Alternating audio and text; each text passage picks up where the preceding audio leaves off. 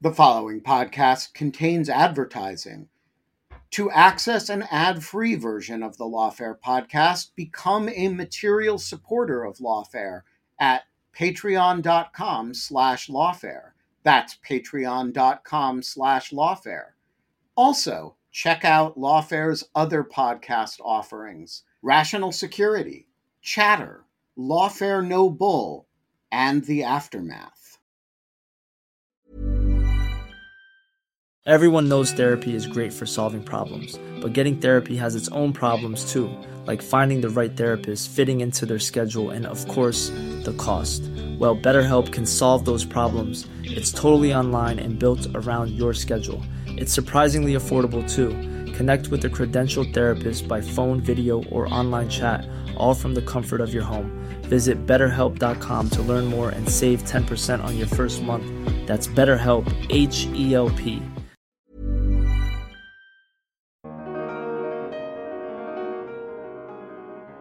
those people would be deterred from providing material support if suddenly they were caught up in the United States' jurisdictional remit. And I think that that risk is so high, and the United States has extradition treaties with almost every country around the world that it would deter their material support to the Donetsk and Luhansk people's militias. And if the United States wanted to impose, let's say, secondary sanctions or secondary designations on these people, it wouldn't have the resources to do so. It would take too long. Whereas I think the FTO designation casts a wide net and it ensures that a lot of people who would otherwise not be sanctioned are caught up within the United States' jurisdictional authority. I'm Natalie Orpett, executive editor of Lawfare, and this is the Lawfare Podcast, November 2nd, 2022. Last week, we published a piece by Lawfare's legal fellow, Saraphin Dhanani, called The Case for Designating the Donetsk and Luhansk People's Militias as Foreign Terrorist Organizations. The article considered whether the Russian backed militias operating in the Ukrainian provinces of Donetsk and Luhansk can be properly designated as FTOs, and whether they should be. I sat down with Saraphin and with Lawfare's editor in chief, Benjamin Wittes, who has also been giving this topic a lot of thought. We discussed the legal requirements for FTO designation, how such a designation would interact with the existing sanctions regime the United States has imposed in response to Russia's war in Ukraine, and what impact FTO designations might have on the conflict. It's the Lawfare Podcast, November 2nd, 2022 should the Donetsk and Luhansk People's Militias be designated as foreign terrorist organizations. So, Saraphin, last week on Lawfare, we published a piece by you entitled The Case for Designating the Donetsk and Luhansk People's Militias as Foreign Terrorist Organizations.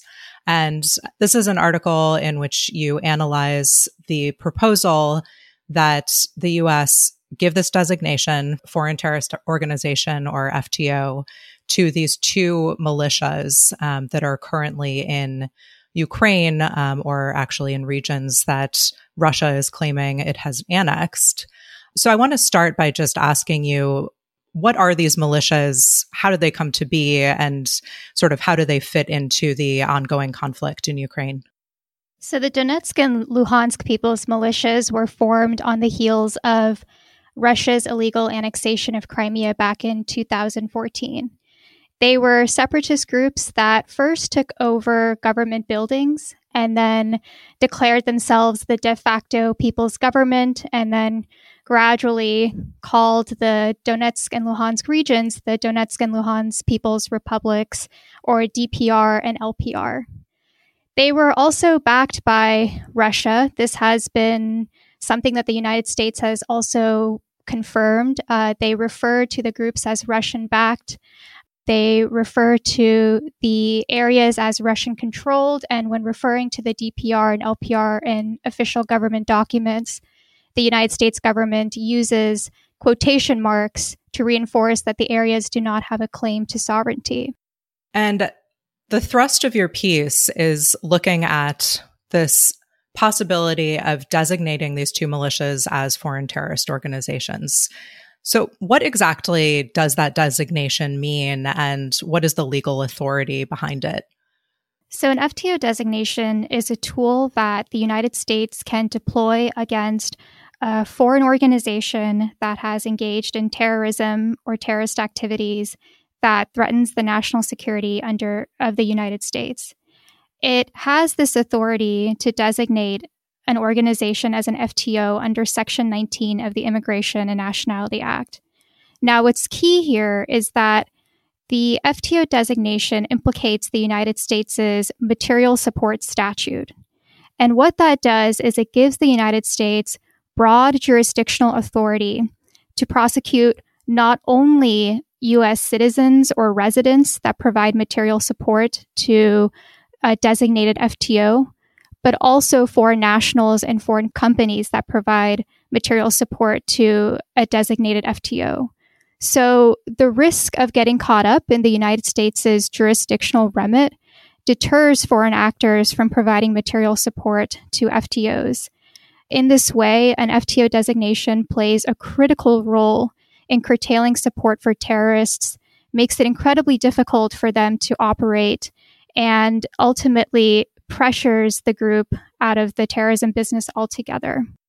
Okay, let's let's talk a little bit broadly about the FTO designation. So, Ben, I know that you've studied FTOs um, for quite some time. Can you give us some examples of previous designations?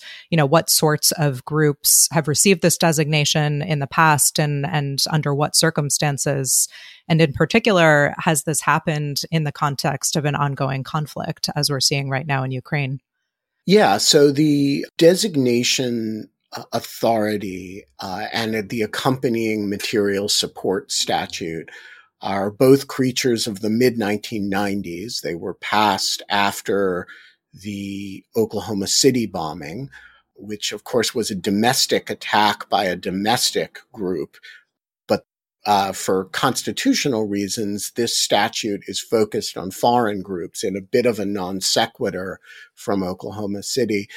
The authority is uh, broad and extremely powerful, and it has become the kind of workhorse statute of the United States in nearly all criminal counterterrorism matters, particularly in the years since 9 11. So, this is the statute that makes it a crime to provide aid or go train with Al Qaeda at a terrorist training camp.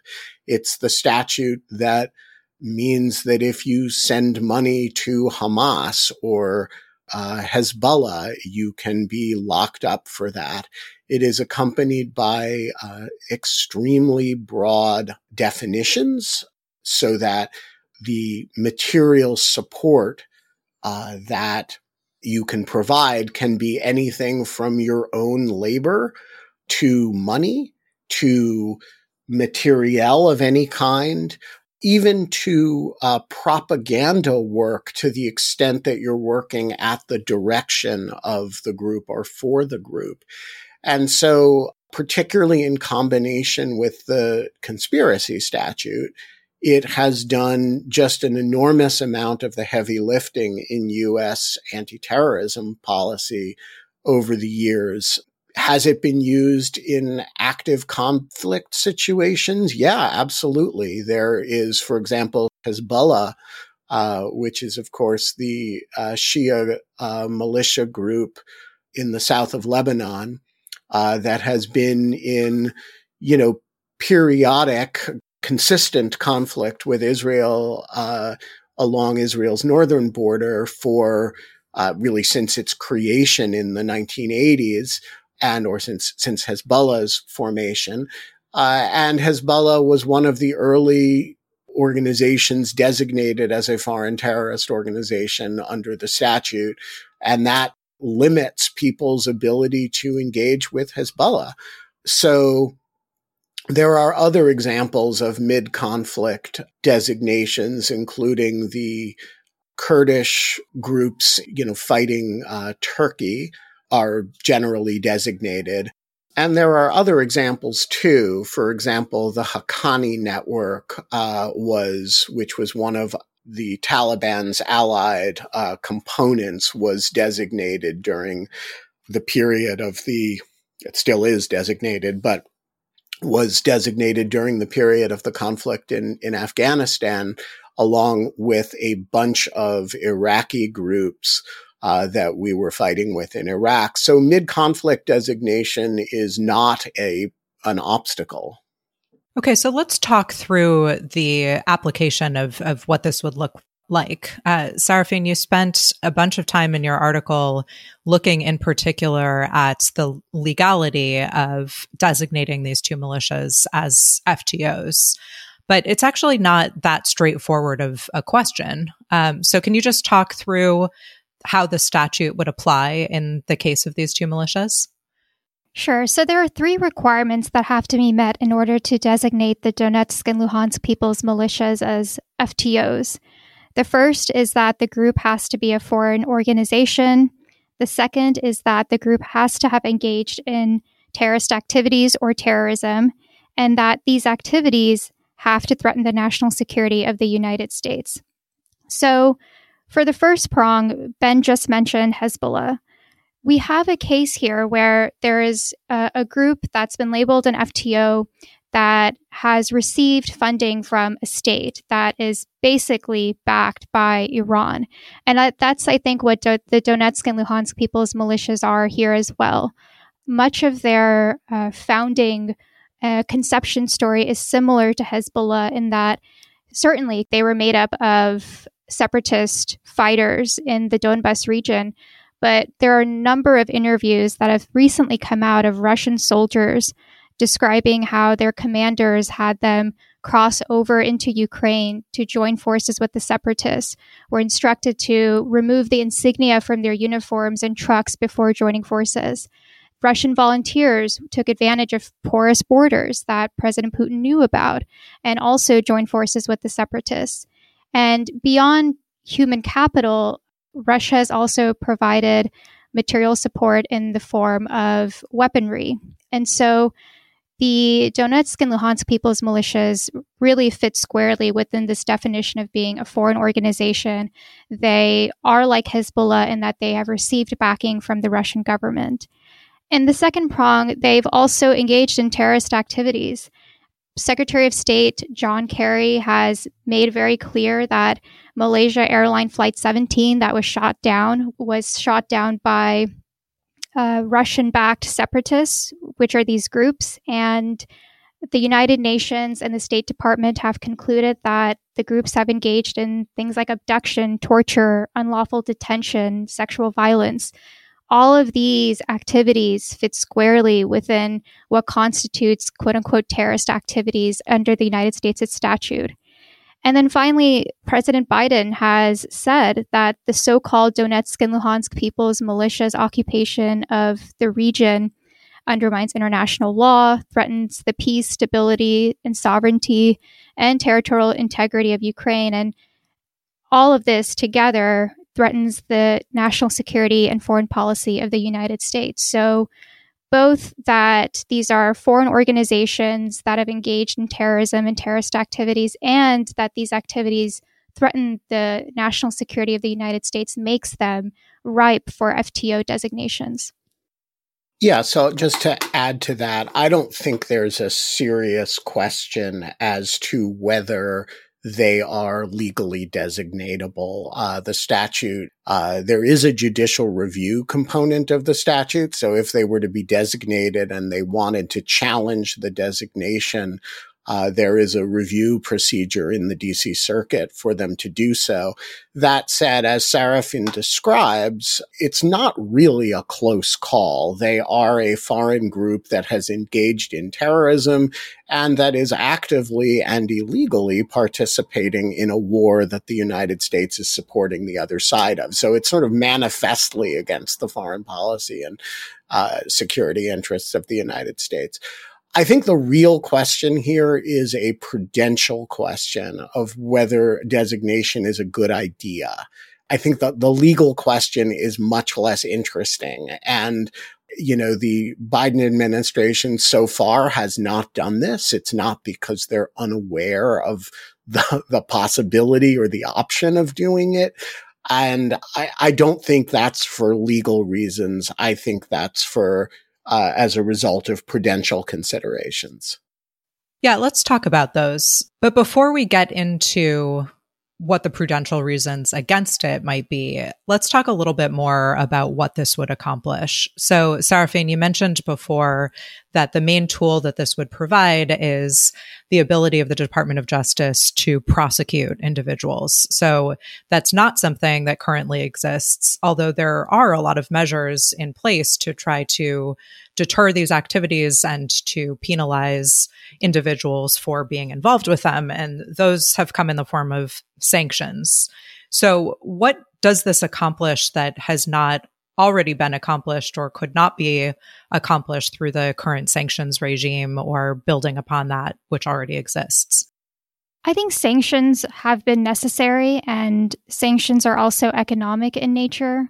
But what sets FTO designations apart is that they have this legal element to them that they provide broad jurisdictional authority to the United States. And they shouldn't be seen as a function of sanctions authority. They're kind of their own standalone tool that the United States can add to the toolbox.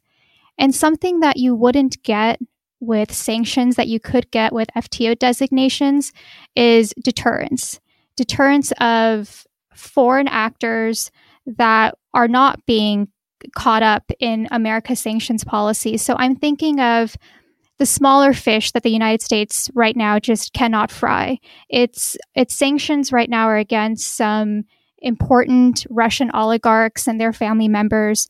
But what about Russians and Ukrainians that provide material support to the Donetsk and Luhansk people's militias or the areas in the Donbas that travel freely around in this world, whose lives depend on international travel, those people would be deterred from providing material support if suddenly they were caught up in the United States' jurisdictional remit.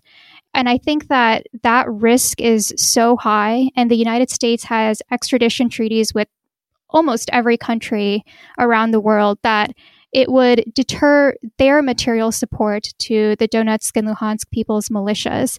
And if the United States wanted to impose, let's say, secondary sanctions or secondary designations on these people, it, it, just it wouldn't have the resources to do so. It would take too long. Whereas I think the FTO designation casts a wide net and it it ensures that a lot of people who would otherwise not be sanctioned are caught up within the United States' jurisdictional authority. Let me offer a couple of specific examples of where I think this may be very helpful. So imagine that you have, first of all, the Ukrainian criminal justice system in trying to prosecute. Imagine that it retakes a whole lot of territory and that it starts trying to think about prosecuting war crimes. This is a just mammoth undertaking and it is going to wildly overload its criminal authorities and its, its criminal justice system. Uh, and its investigative capacity. Now, we don't have jurisdiction over war crimes committed elsewhere as a general matter. But if somebody signs up to be a torturer in uh, for one of these fictitious governments, and we have them designated, you could imagine uh, the FBI showing up and treating some of these cases that are actually really important, but the Ukrainians might not have the resources to take on under the material support statute. That would be a bit of an odd fit, but it's one that would be available. The second really important component is that a number of high profile Russian uh, figures, including some celebrities, have really uh, gone out of their way to go to these regions and, you know, visibly show support for these groups. And uh, this would, depending precisely on how they did it, this would make that a crime. under US law, and it would prevent them thereby from, say, traveling to the south of France to vacation. And so I think, you know, Saraphin's point about just creating a broad uh, jurisdictional criminal hook for U.S. involvement is a potentially very powerful instrument, both by way of punishing people who, you know, may have no idea they're tripping into U.S. authority, but whom the Ukrainians may need help prosecuting and to, you know, give something to think about to people who want to impress President Putin by visiting uh, these two uh, supposed regions of Russia. But what exactly would those people need to do? Because presumably just setting foot on the territory would not be sufficient to violate the statute. So, what exactly are we looking for in terms of conduct? Well, so just setting foot on the territory is probably not good enough. But if you do anything on behalf of one of those groups, if you speak on behalf of one of those groups, if you give a charity concert on behalf of one of those groups, if you give anything of value, including non-tangible uh, value, uh, you have crossed a line. And if you travel in order to do that, if you plan to do that and take steps, you've conspired to do it. And, you know, a, a lot of, and I say this with no joy, um, you know, a lot of Muslim Americans have uh, found out over the last 22, 23 years just how broad these statutes are. And I, I, I do not like the over reliance on them, but I do think they are extremely powerful tools, mostly in a good way, uh, though they can be abused. And we have an opportunity here to use them in ways that I think could be quite powerful and quite different from the way we've used them in the past. When you're ready to pop the question, the last thing you want to do is second guess the ring. At Bluenile.com, you can design a one of a kind ring with the ease and convenience of shopping online. Choose your diamond and setting. When you find the one, you'll get it delivered right to your door. Go to Bluenile.com and use promo code LISTEN to get $50 off your purchase of $500 or more. That's code LISTEN at Bluenile.com for $50 off your purchase.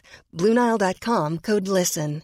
Everyone knows therapy is great for solving problems, but getting therapy has its own problems too, like finding the right therapist, fitting into their schedule, and of course, the cost. Well, BetterHelp can solve those problems.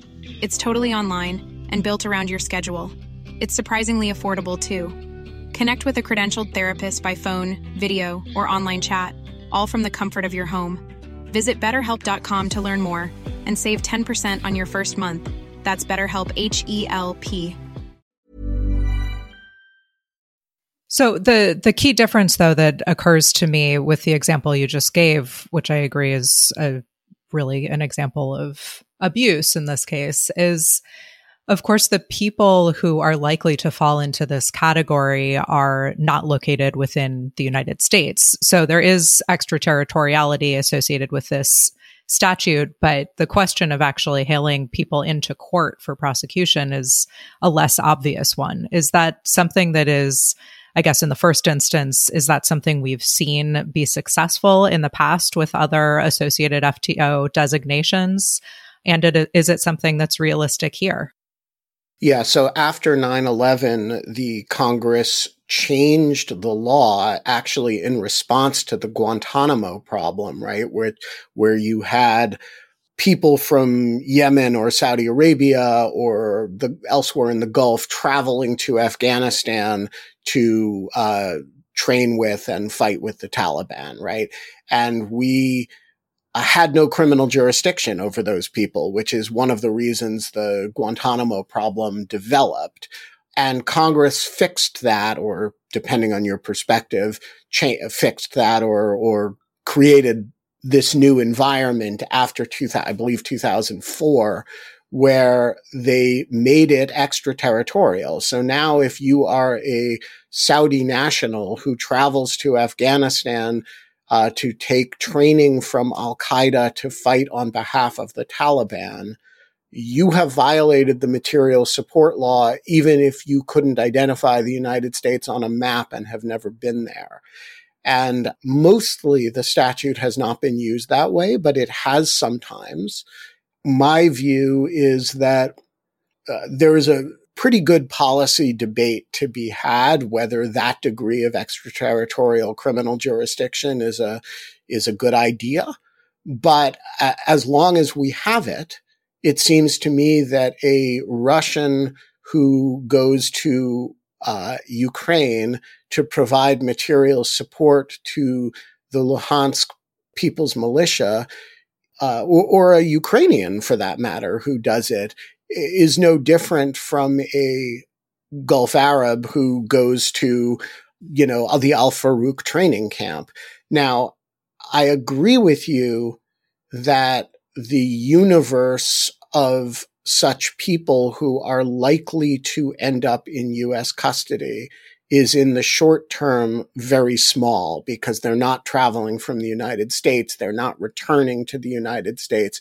And we don't have boots on the ground in a fashion that is going to cause us to capture them, which is what happened in, you know, in Afghanistan in, in 2002.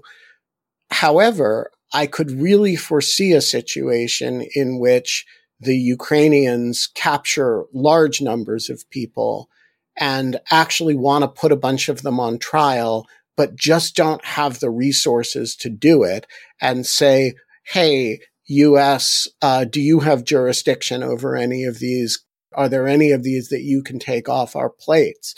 And I think we should probably be using our criminal statutes in ways that allow the maximum number of answers to such questions to be yes. The, so the example that you gave though sounds to me like you're saying that given that we're in the middle of an ongoing conflict in in my hypothetical if these if they were Russians or if they were people fighting on behalf of Russia then I believe the detention authority that Ukraine would have for holding them would be under the laws of war is it even legal for Ukrainians to uh, shift jurisdiction to the US for criminal prosecution in that context? So it's an interesting question, and I am not certain of the specific answer to it. I do know that Ukraine has the authority to prosecute, you know, prisoners of war. Some of these people, by the way, it may not consider prisoners of war because to the extent they're not Russian military, uh, Ukraine may just regard them as uh, local criminals. Uh, after all, this is an area that internationally is acknowledged to be Ukraine sovereign. And so, you know, these people can can cosplay as a as a state and now as a region of Russia because Russia purports to have annexed it. But from a Ukrainian perspective, they are simply local criminals who are defying the state. And so the question may be a little bit more acute with respect to uh, Russian soldiers. Um, but I don't think those are the people who are most likely to be at issue. Okay. So I think we've hit on a couple of challenges in terms of how this might play out. But Saraphin, in your article, you also spoke about some of the policy downsides uh, that may exist or that some critics of this idea might identify. Can you talk us through those? Sure. So, one of the first downsides I would say is it seems like the United States has the power to uh, impose secondary designations on individuals that provide material support to the Donetsk and Luhansk people's militias through the sanctions we already have in place the United States has not practiced this authority. And so, why would it then prosecute foreign nationals if the Donetsk and Luhansk people's militias are designated as FTOs? And I think it's important to see the FTO designation and the secondary designations as two different tracks, just because the United States has not practiced its authority to san- secondarily sanction individuals that provide material support does not mean it won't prosecute foreign nationals that provide material support to an FTO designated entity.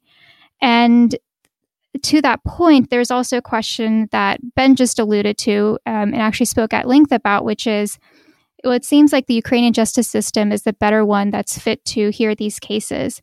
It's unlikely that Russians or Ukrainians that are sympathetic to the separatist movements will find their way into the United States. So, shouldn't we just let Ukraine handle these cases? And when it's time for Ukraine to have its truth and reconciliation process, when the war comes to a close, uh, it will be important for Ukraine, I think, to have some support from a partner that respects the rule of law, that has a sound justice system, that can basically take on some of these cases and help the Ukrainian people see that justice is served with some of these individuals that have provided material support during the war to the separatist groups.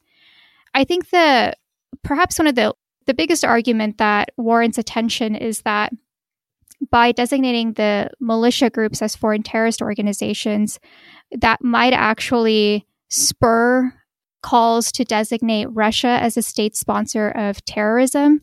And that makes sense, right? Where Russia is the one that's providing the sponsorship for the Donetsk and Luhansk people's militias to operate. If we were to designate them as FTOs, it would then logically be consistent to designate the sponsor as a state sponsor of terrorism. I think that that argument might be blown out of proportion a little bit. To my understanding, designating a group as an FTO does not necessarily follow that the state that sponsors them will also be designated as a state sponsor of terrorism. So, Ben earlier mentioned the Haqqani Network. The Haqqani Network has close ties to the Pakistani intelligence forces. And yet, when President Obama designated the Haqqani Network as an FTO, he made very clear that Pakistan would not be designated as a state sponsor of terrorism. And so President Biden has also made very clear right now that he has no intention of designating Russia as a state sponsor of terrorism, that we are not in the business of doing that, that, you know, we're not trying to send a message to Putin that we're in a, a world of regime change, because one of the ways to delist a country from SST designation is by um, having the leadership change altogether. And President Putin can get the wrong idea if the United States were to designate Russia as a state sponsor of terrorism. And I think President Biden has is is is really not trying to go down that route. So although there are good arguments against an FTO designation, specifically how practical is it how much will it accomplish? Uh, will it spur an SST designation? I, I just don't know if they hold enough water relative to the benefits that they would bring.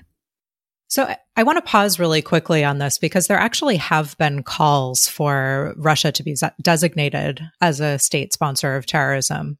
So you mentioned that, you know, Biden has said that this is not something that we are interested in doing because it might imply to Putin that we are interested in regime change.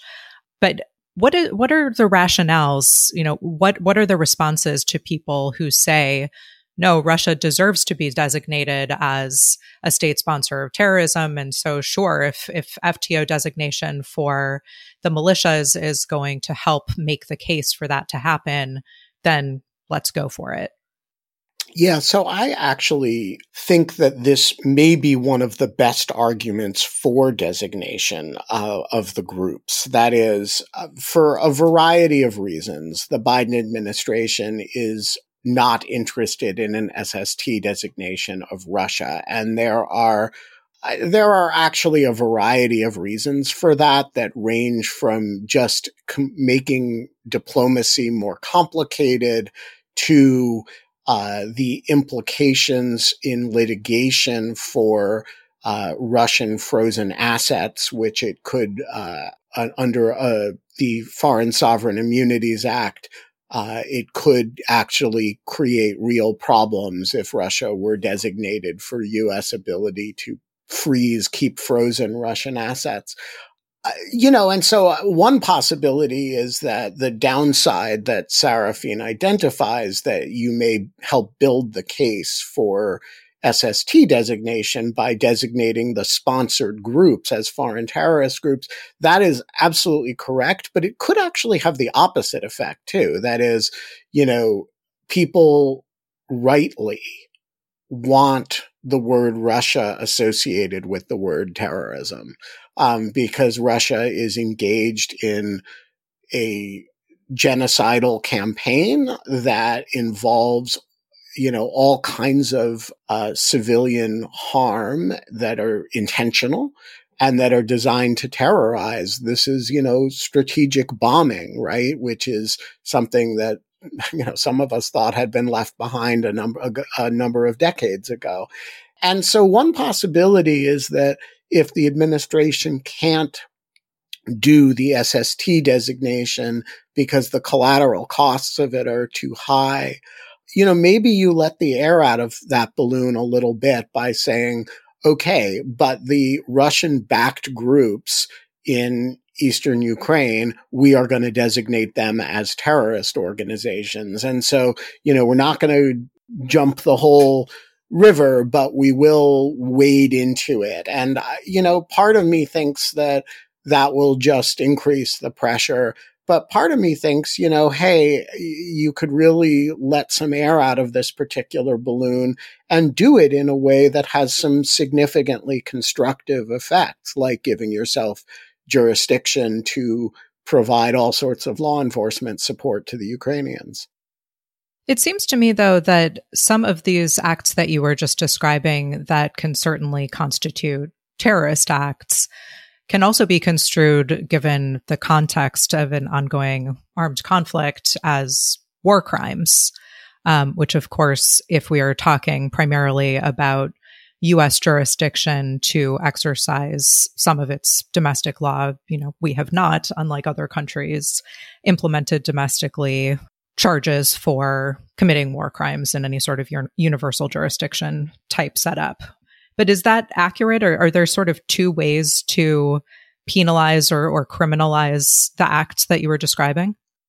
So the statute does not criminalize terrorist acts. It does not criminalize war crimes. It does not criminalize anything other than the provision of material support to a designated foreign terrorist organization. And so sometimes the material support can be in the form of giving a check or, you know, holding an event and raising money or, you know, as is in a real case in the United States, engaging in propaganda activity on behalf of the group, right? But sometimes, sure, the material support could be fighting for or committing war crimes on behalf of. So it's not that it's, you know, a sort of surrogate for a war crimes statute, but it, it criminalizes genuinely different things that may very well overlap. And look, I don't think the Ukrainians are likely to want to turn over high value war criminals to us, and nor should they. But, you know, people end up in all sorts of parts of the world willingly and unwillingly, stupidly and uh, accidentally. And the question is, when some horrible person who did something awful in Mariupol turns up in a US airport, do you want to have the authority to prosecute that person? And to me, that is why we have a material support statute. And the question of whether we should also have some degree of extraterritorial or universal jurisdiction for war crimes, that's a super hard one. We already have this jurisdiction.